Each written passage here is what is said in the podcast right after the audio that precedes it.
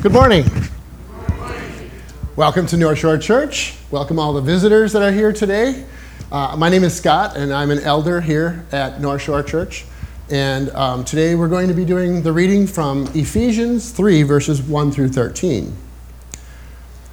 For this reason, I, Paul, a prisoner of Christ Jesus, on behalf of you Gentiles, assuming that you have heard of the stewardship of God's grace that was given to me for you, how the mystery was made known to me by the revelation, as I have written briefly. When you read this, you can perceive my insight into the ministry of Christ, which was not made known to the sons of men in other generations, as it has now been relieved to by the holy uh, apostles and prophets by the Spirit. This mystery is that the Gentiles are fellow heirs, members of the same body, and partakers of the promise in Christ Jesus through the gospel. Of this gospel I was made a minister according to the gift of God's grace, which was given me by the working of his power. To me, though, I, I am the very least of all the saints. This grace was given to preach to the Gentiles the unsearchable riches of Christ, and to bring to light for everyone what is the plan of the mystery hidden for the ages in God, who created all things, so that through the church the manifold wisdom of God might, be, might now be made know, known to the rulers and authorities in the heavenly places. This was according to the eternal purpose that he realized in Christ Jesus our Lord, in whom we have boldness and access in whom we have boldness and access with confidence through faith in him. So I ask you not to lose heart over what I am suffering for you, which is your glory. Let's pray. Lord God, we come to you boldly this morning and we thank you for the, the gift of eternal life, of the gift of life. Help us to live our lives to your glory and not our own selfish ambition. You give us free will, which we abuse so much of the time. Thank you for your grace that's poured out on us through the suffering, death, and resurrection of your Son, Jesus Christ. Thank you for Paul's letters to us, Lord, that's as relevant then as it is now. Help us to not only love and believe the gospel, but to tell others about it. Something many of us, including myself, are weak at, Lord. Help us by your Holy Spirit to pour out our hearts today through this service and throughout the week. Give us strength when Satan tempts us in the many forms that he uses. Keep us steadfast in our faith and cause our hearts to be so in love with Jesus that we clearly see the sin that's in our lives, that that sin would drop us to our knees in repentance. Give us faith, strength, courage, patience, and confidence. I pray for this church, the bride of Christ, that you would protect it from anything that could get in the way of the ministries that you allow us to have here, Lord. Move us closer to be like the church of the New Testament. Draw us closer to each other that we can lift each other up and pray for one another, to be in community with one another. We pray for those that are suffering here today from sicknesses, heartache, depression, financial problems, physical exhaustion, or any other storms of life that we experience in, on this side of heaven. We pray for this service today that it would be honoring and glorifying to you. We pray for Pastor Duncan that you would equip him to teach the truth from Scripture with boldness and authority, which comes from you. Give us a strong sense of the Holy Spirit this morning. We pray that you'd give us ears to hear the message and that you would allow us to apply that knowledge throughout the week in each of our personal lives. Lord, we pray for what's going on in the Ukraine and all the senseless deaths that that war is producing, Lord. Come help and restore quickly, Lord. Please bring an end to this war. We pray for those families of victims from gunfire that's lately just ravishing the news. Our hearts go out to them, Lord. We just pray, God, that you would just bring a revival to this nation. Through the power of the Holy Spirit that dwells in us, through our belief in Jesus, our Lord and Savior, inspire our hearts to seek you in, a, in your word daily. Grow us both individually and together as we seek the peace of your presence. Help us to walk faithfully and fiercely after Christ, reflecting his love. May we always lift our progress up to you, who holds the honor and glory for who we are and what we do. Use our lives, Lord, to reach those who desperately need to know that you love them.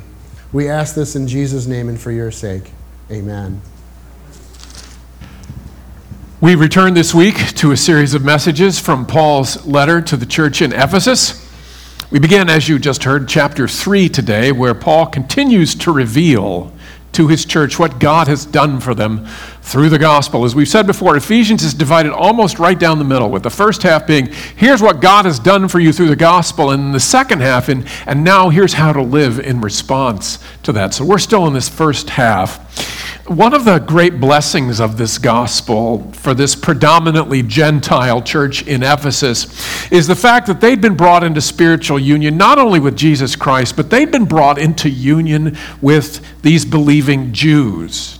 Beforehand, they'd looked at the Jews as aliens and strangers, bizarre people with bizarre traditions, and now they're one with them. Paul has reminded these Gentiles that in Christ, believing Jews and Gentiles have supernaturally not only been united, but God has made a new humanity through his believing people in Christ, with Christ as the head. Adam is the head of the old humanity, the head of the new humanity is the second Adam, Jesus Christ.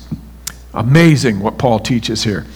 As Paul begins chapter 3, we see an example of something remarkable that Paul will do sometimes in his letters. This is one of the reasons why Peter, even Peter, says about Paul, sometimes his letters are hard to understand.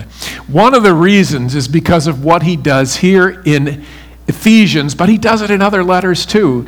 And by that, what I mean is he begins to address a certain topic. When he abruptly breaks off his train of thought and interrupts himself. He then breaks off into a different topic, sometimes for several verses, before he then returns to his original train of thought. He never loses the train of thought, but sometimes he has these digressions. And in Second Corinthians, he has a digression that lasts for four chapters. So, this is why Paul is sometimes not easy to understand. So, this is a digression.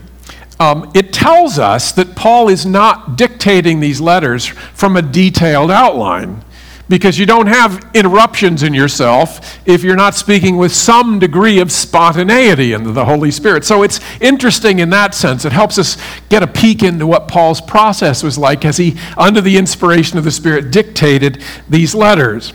This particular interruption goes for about 12 verses. It begins in verse 2. Paul begins a prayer. And we know it because when he picks it up again in verse 14, that's what he does. He prays. So he begins with a prayer, but he breaks off the prayer. And we know that this is where he picks up again because in both verse 1 and verse 14, the way he opens both verses is for this reason. So he's clearly going back to reiterate what he started in verse 2. So after Paul begins this prayer, he breaks into this digression. And the digression is about his apostolic role in bringing the gospel to the Gentiles. That's just what you heard read. Presumably, this abrupt change in course has been brought on as he's been thinking about this union between Jew and Gentile. We're not sure why. So, for this morning, Paul takes up the topic that we're going to talk about. This is the first eight verses of this. We're not going to get through the, the whole thing. About his role as an apostle to the Gentiles, because that's what he's reflecting on. Now, you may wonder, well, what on earth good is that going to do for me? I mean, Paul had an absolutely unique ministry. How is it going to build me up to see his reflections on his ministry? Well, I think you'll find out that there's a lot here for you. There are three elements of Paul's gospel ministry that are highlighted here. The first is the validation of his ministry, the second is the foundation of his ministry, and the third is the mystery that's embedded within Paul's ministry. So, the validation, the foundation, and the mystery attached to Paul's ministry to the Gentiles. So, the first element of Paul's apostolic message that he's reflecting on is the validation of his ministry. And we get this actually from verse 1, where Paul is still thinking about this prayer. For this reason, I, Paul, a prisoner of Christ Jesus on behalf of you Gentiles. That's where he breaks off. But even though this is still technically part of the prayer, it represents an absolutely crucial element of Paul's ministry to the Gentiles. He mentions this more than once. So I'm including it because, under the inspiration of the Spirit, I think this fits in with the digression, even though it's not part of the digression. So the question for us is how do the words, I, Paul, a prisoner of Christ Jesus, on behalf of you Gentiles, how is that a validation of Paul's ministry?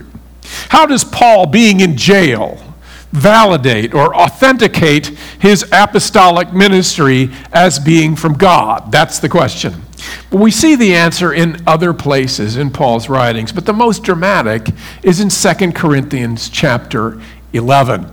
Those of you that are familiar with Second Corinthians, you know that part of the problem that Paul is addressing in Second Corinthians is there were a number of preachers who'd come to Corinth that the Corinthians had taken quite notice of. They were very impressed with. But Paul says they're false apostles. And so there's this competition in the minds of some people between Paul and these false preachers. So Paul has to, because they've undermined his status when he wasn't around, Paul is working hard to validate his ministry. He's trying to show them that his ministry is far superior than these false apostles. They're much inferior to him because they weren't genuine servants of Christ. Now, what's surprising is he could have done that in any number of ways. He could have said, I have planted more churches than them, I have worked more miracles than them, I have seen Jesus more than them. He could have listed any one of his credentials to indicate how he's better than these false apostles. But what he chooses to do, what he bases his claim on, that he is a genuine servant of Christ, as opposed to these false apostles, he cites his repeated and horrific sufferings for the gospel. That's the authentication of my ministry, Paul says. And so these, these sufferings, like being beaten with rods and being left for dead, and the anxiety and the, the pressure that's on him from being a church planter, in Paul's mind, it was his suffering that authenticated or validated his apostolic ministry. That's really important for you to understand to get to know Paul. Just as Jesus suffered, Paul's ministry is also marked by suffering. So here in Ephesians, Paul validates his call as an apostle to the Gentiles by reminding them in verse 1 that he is a prisoner of Christ Jesus on behalf of you Gentiles. Did you notice the wording there? He says he's a prisoner of Christ Jesus. Now we know from Acts chapter 28 that Paul wrote this letter and a couple others from a Roman jail. Yet he doesn't say that he's a prisoner of the Romans or a prisoner of the emperor. No, he, though he was arrested, though he was detained by the Romans, he's a prisoner of Christ Jesus. Paul knew that neither Rome nor the emperor were the ones controlling his life. He was in prison ultimately because Christ had sent him there as a missionary. And we know from the book of Philippians that that was a good thing. Paul also says that he was a prisoner on behalf of you Gentiles. So he wants these Gentiles to remember that it's his calling, it's his desire to minister to Gentiles like them. That's what put him in shackles. Paul's trying to encourage these Ephesian believers by reminding them that his ministry to them was motivated by love and compassion and concern, and he proved that by going to jail on their behalf. So, the first element of his apostolic ministry it is his sufferings for the Gentiles that authenticated him. A second element of Paul's apostolic ministry that he's reflecting on here is the foundation of his ministry. Now, I used foundation last week, so I searched for a, a different term. I couldn't find a better one. There just was one element, one truth, one theological root that served to anchor for Paul his content, his motivation, and the empowerment of his ministry. And that is the grace of God. It's not an accident that of all the apostles, Paul is known as the apostle of grace. So here, Paul cites grace as both the heart of his ministry and the explanation for his ministry. He says in verse 2 Assuming that you have heard of the stewardship of God's grace that was given to me for you. So when Paul thought of his ministry, he thought of it as a stewardship of God's grace when he looks at it broadly. Now he talks about stewardship in his ministry in 1 Corinthians chapter 9 and Colossians 1, so that's not uncommon for him to think about his ministry as a stewardship. By stewardship of God's grace, he means that he'd been entrusted with the administration or the management of God's grace to the Gentiles as revealed to them in his gospel message. That's a big task. That means that broadly, Paul understood that his apostolic task is to administer the grace of God to the Gentiles. So, grace is at the very essence, at the very root of Paul's ministry. This isn't the grace so much that God had given to him as an apostle, though we'll see that later on. This is the grace that's rooted in the gospel message to Gentile sinners. So, grace is the heart, it's the beginning, it's the middle, and it's the end of Paul's ministry. His ministry is saturated, it's permeated, it's inundated with grace because at the heart of the message of the gospel is the grace of God offered to sinners through the death of Jesus, given as payment for sins because God is a just, sin punishing God. And Jesus took the punishment upon him for all of those who would believe on him. Those are important questions for us to think about. Notice that Paul says that this is God's grace that was given to me for you. So God gives Paul grace for them. That's a really important truth. God doesn't give grace, whether it's saving grace through the gospel, or grace of financial provision or wealth, or the grace of spiritual gifts, or the grace of some other blessing. He doesn't give it for the, solely for the recipient of the grace. God gives us grace so that, like Paul, we can give it to others. That's really important for us to remember. Ask yourself what are some really clear expressions of the grace of God in my life? And when you get the answer, ask the question how am I sharing those gifts of grace with other people? God gives His grace in order that it might be shared. If He has saved you by giving you the gospel, then there's an expectation that you are going to take that grace of the message of the gospel and give it out to other people. If God has gifted you in some other way, He doesn't give those gifts to you solely for your purpose, but to you and to whoever you can share them with. If He's done a magnificent work in your life, He expects you to share that for the encouragement of other people. Again, this might be the grace of material wealth that you can share with other people, or spiritual gifts, or just important truths that He shared with you. He doesn't just give them to you for you, He gives them to you for you and with whoever that He leads into your life that you can share them with. Whatever the expression of grace is, he always gives, gives his grace and he expects his grace to be maximized for his glory. And that maximizing happens as we spread the grace to other people. So spend some time thinking sometime how you're doing in that area. Do you hoard his grace? Or do you see it rightly as something that you should be giving out to others? So, where have I received grace, and am I taking that grace and giving it to other people? That's what Paul did. That's his example. But grace is not only the heart of Paul's ministry, it's also the explanation for Paul's ministry. Look at verses 7 and 8. Paul says, Of this gospel I was made a minister according to the gift of God's grace, which was given me by the working of his power. To me, though I am the very least of all the saints, this grace was given to preach to the Gentiles the unsearchable riches of Christ. Here, Paul says first that his ministry is a gift of God's grace, but also a demonstration of God's grace. Paul consistently sees his ministry as a gift of grace. In 1 Corinthians chapter 3, verse 10, he writes, According to the grace of God given to me, like a skilled master builder, I laid a foundation and someone else is building upon it. Let each one take care how he builds upon it grace of God that was given to him. Given the fact that it was his ministry that landed him in jail in so many different cities and brought on him all of his great suffering, Paul's claim that his ministry was a gift of God's grace is all the more remarkable. For Paul, receiving grace did not equate to an easy life or an easy ministry. That's not the grace of God. His life demonstrates that sometimes the grace of God can lead you to do some very difficult and very painful things. Does that truth fit in with our understanding of grace? Paul says, by his life, it should.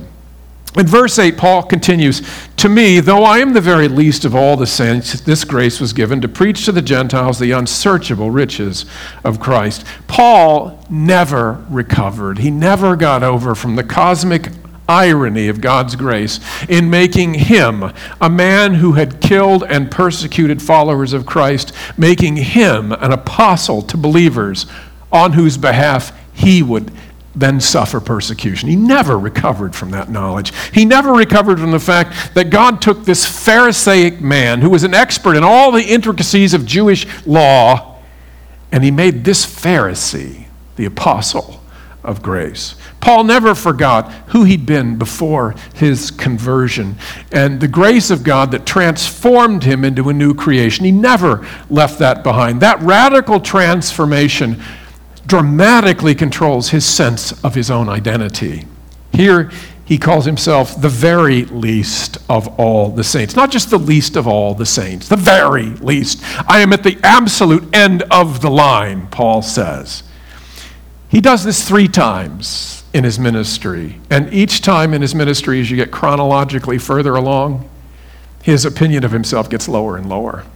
In 1 Corinthians 15 9, which is the first one he does, he says, For I am the least of the apostles, unworthy to be called an apostle, because I persecuted the church of God. And he goes on to say that though that's true, he did work harder than all the other apostles, but he says, though it was not I, but the grace of God that was in me. So there's Paul again with his grace. Grace all the time, all grace. Finally, late in his ministry, near the end of his life, in 1 Timothy 1 5, he says, the saying is trustworthy and deserving of full acceptance that Christ Jesus came into the world to save sinners, of whom I am the foremost. Not just the very least of saints, I'm the chief of sinners. So the longer Paul lived, the less impressed he became with himself. That's important. The smaller he becomes in his own eyes. He didn't hate himself. This is not some sort of self absorbed inferiority, inferiority complex. That's just an expression of pride. This is simply the result of the fact that the longer he lived and ministered, the more aware he became of the holiness and majesty and greatness of God. And in light of that, he became more aware of his own corresponding sinfulness. That led to his ever increasing appreciation for God's grace in his life. The more you are unimpressed with yourself, the more you are free and able to appreciate the grace of God that saved you through what Paul calls the unsearchable riches of Christ. The riches of Christ, the riches of his grace, are unsearchable. This is an amazing thing, especially this week when we've been exposed to the first pictures back from the Webb telescope. Some of you seen some of those. Talk about an opportunity to worship. They send this thing a million miles out, and they see it with this incredible technology. And it can see literally to the edge of the universe. It, it shows that there is an edge to the universe, it doesn't go on infinitely. It's amazing. What that means is that the universe is searchable. We can search the universe. We, we know broadly how many billions of light years it stretches, or whatever time dimension you want to choose. The point of fact is that's searchable, the universe. The riches of Christ's mercy and grace are unsearchable unsearchable, too vast to be able to search. You show me a believer who is impressed with him or herself, and I will show you someone who has not spent nearly enough time in the shadow of the cross. You simply cannot be impressed with yourself when you truly understand who God is, who you are, and what He's done for you through the gospel. You cannot appear large in your own eyes when you realize how large the cross looms in your life and that anything good about you, anything good coming from you, ultimately has little to do with you. Second element of Paul's apostolic ministry is God's grace, which served as a foundation. of his ministry. A third element of Paul's apostolic ministry, and this is the one really that he spills the most ink on, here is the mystery embedded within Paul's gospel ministry. We have to remember that when Paul uses this word mystery, he's not talking about a puzzle or a vexing problem or something that we would say is mysterious. That's not. He uses this word in a very technical way. In the New Testament, a mystery is a truth that has been part of God's plan from eternity past, but has only been made revealed or disclosed with Jesus Christ. That's what a mystery is in the New Testament. These mysteries are eternal truths that had been hidden from God's people in the Old Testament. So, Paul has already referred to one mystery in chapter 1. He says it's a spiritual blessing that God has given to believers. In verse 9 in chapter 1, it says, The mystery of his will, according to his purpose, which he set forth in Christ, as a plan for the fullness of time to unite all things in him things in heaven and things on earth. This is a remarkable statement. It speaks to the mystery that God revealed, that his purpose for history centers on and finds its meaning in Christ Jesus. That was not known in the Old Testament, and Paul says he's revealed that. It's all about Jesus.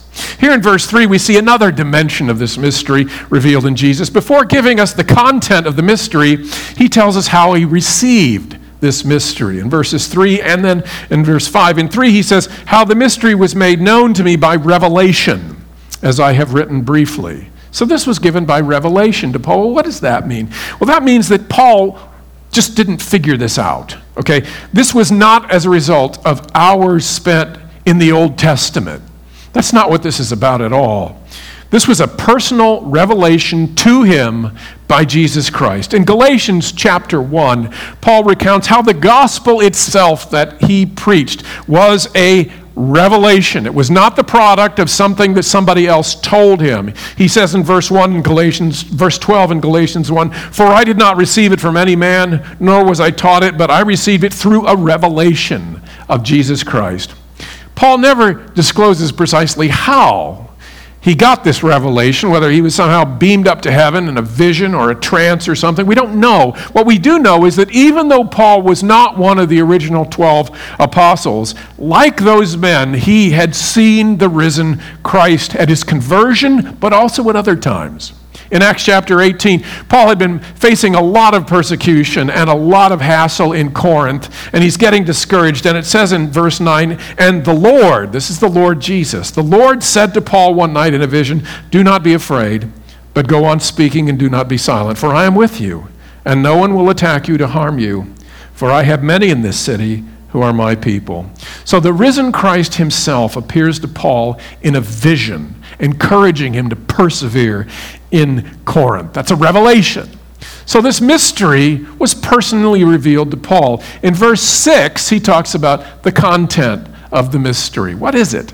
The mystery is that the Gentiles are fellow heirs, members of the same body, and partakers of the promise in Christ Jesus through the gospel.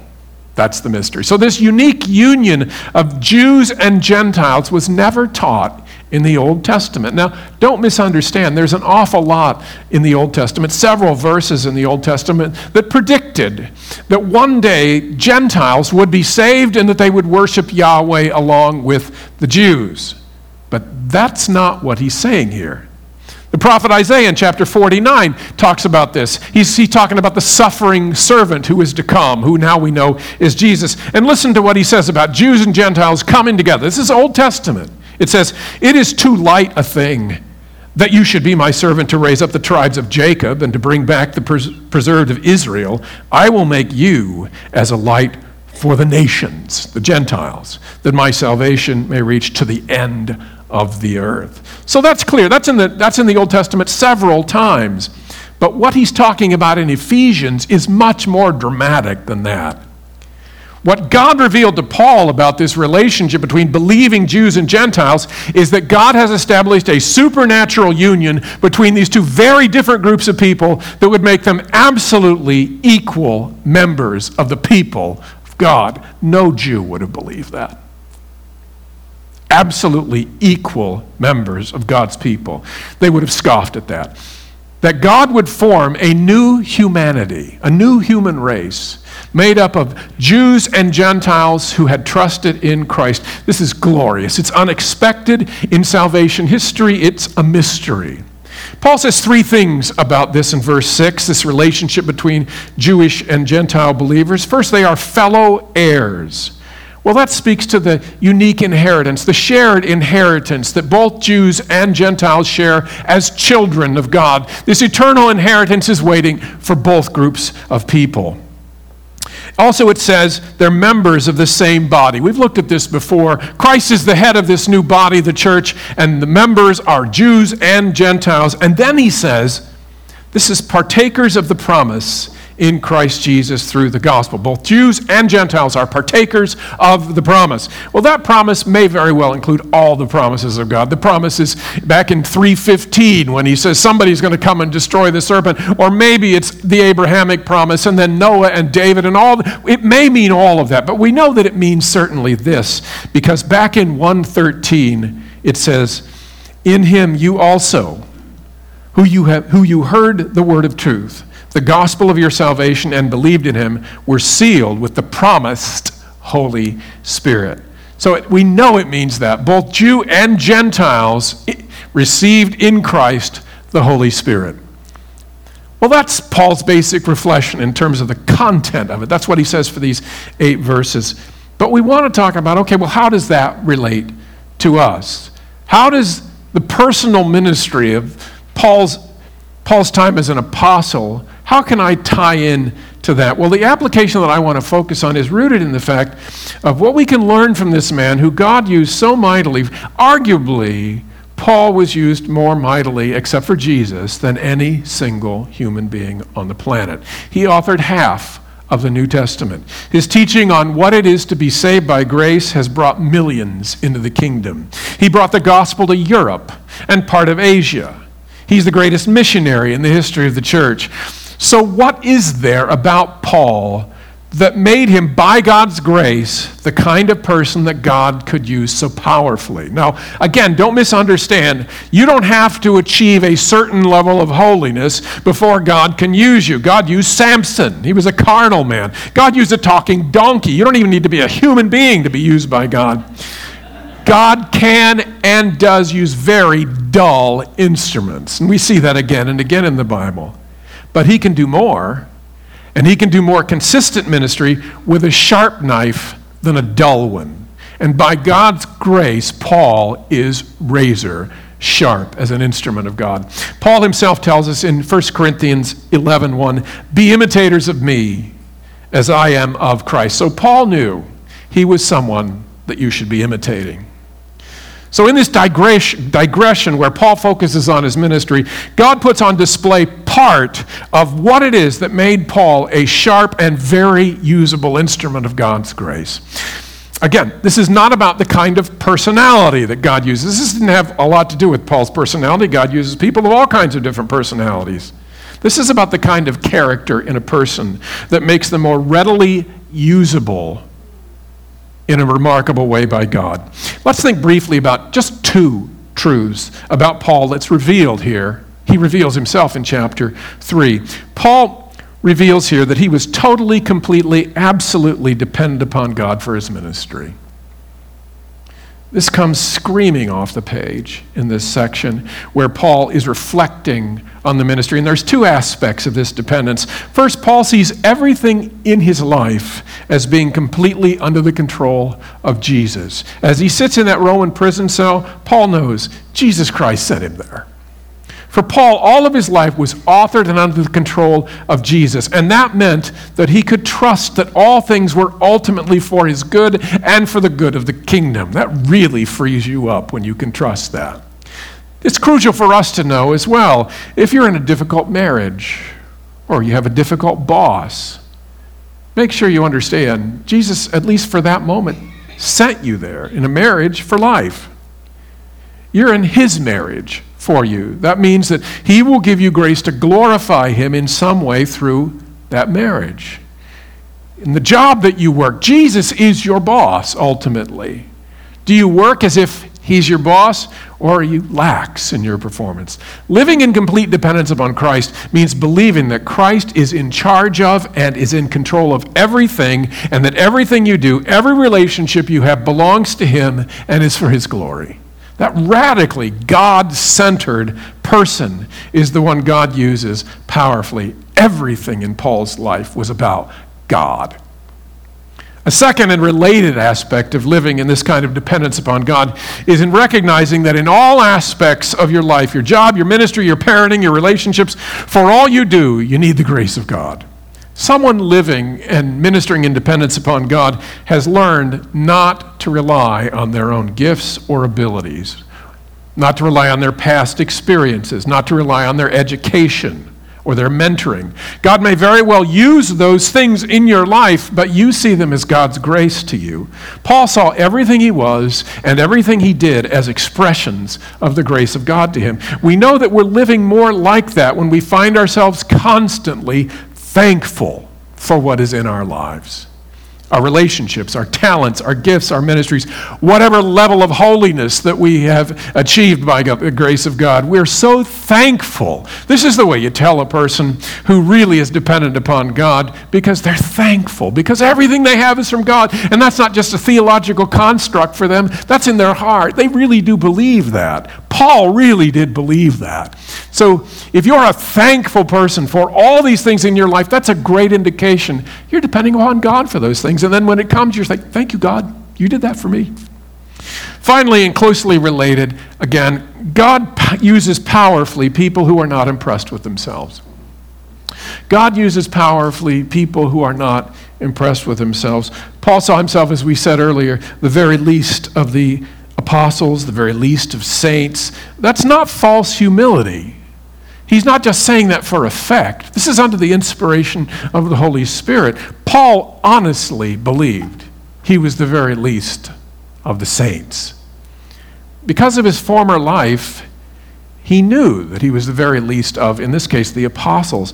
But he didn't live in a state of self condemnation over that. Indeed, it gave Paul great joy to be the least of the apostles. Because if you're the least of the apostles, then the grace of God is more clearly seen in you. God is glorified more, and that's what Paul was about. Imagine the sheer magnitude of God's grace necessary for a Pharisaic Jew who once hated Christ, who once hated the followers of Christ, to become the apostle of the Gentiles, for a former enemy of the cross to boldly testify to the death and resurrection of Jesus Christ before the emperor. Paul's self understanding and his regular contact with the glory of Christ caused this outwardly incredibly impressive person Paul was a very impressive person. Just when you look at his resume, when you look at what he was able to, this, this guy's got it. He's one of the most talented people that ever lived. He never went there. It was all about Jesus, it was all about grace. He was thoroughly unimpressed with himself. Likewise, if we have a biblically accurate understanding of ourselves, we're going to be conscious of two wonders in that old hymn, Beneath the Cross of Jesus. I love this verse. It says, Upon that cross of Jesus, mine eye at times can see the very dying form of one who suffered there for me. And from my smitten heart with tears, two wonders I confess the wonders of his glorious love and my unworthiness. You don't appreciate the wonders of His glorious love unless you first internalize the obvious truth of your unworthiness. Again, not as a theological truth, but as a reality in your life. Again, the sense of unworthiness is not about self hatred, it's a sense of wonder, the glorious love of God that is directed to someone as unworthy of it as you, as me. May God give us the grace to know who God is, what He's done for us, and to know who we are and our devastating need of the grace of God for His glory and for our joy. Let's pray.